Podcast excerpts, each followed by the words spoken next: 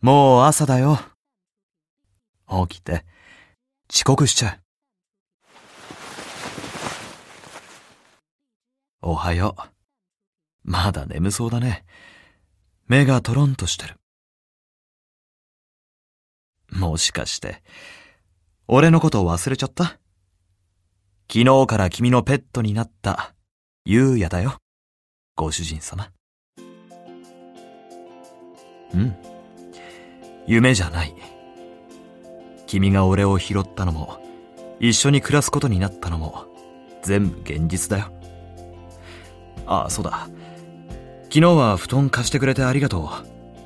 急に押しかけたから、床で寝てって言われてもおかしくなかったのに。君は優しいね。このまま君とのんびり話をしていたいけれど、まずはカーテンを開けないとね。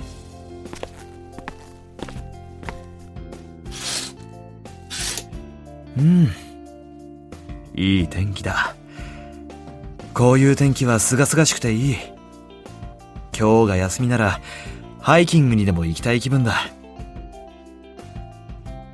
君もそう思う？よかった。こういう小さい部分の感性が一緒だと嬉しいね。さてと、もうすぐ味噌汁も出来上がる頃かな。一応、これでも一人暮らししてた時期は長いんだ。だから、簡単な料理なら一通り作れるよ。難しいのは王相談かな。でも、君の希望にはできる限り応えるつもりだよ。期間限定とはいえ、君は一緒に暮らしてくれる大事なご主人様だからね。俺にできることなら何でもやらせて。どういたしまして。さあ、君は着替えて顔を洗っておいで。美味しい朝ごはん用意して待ってるから。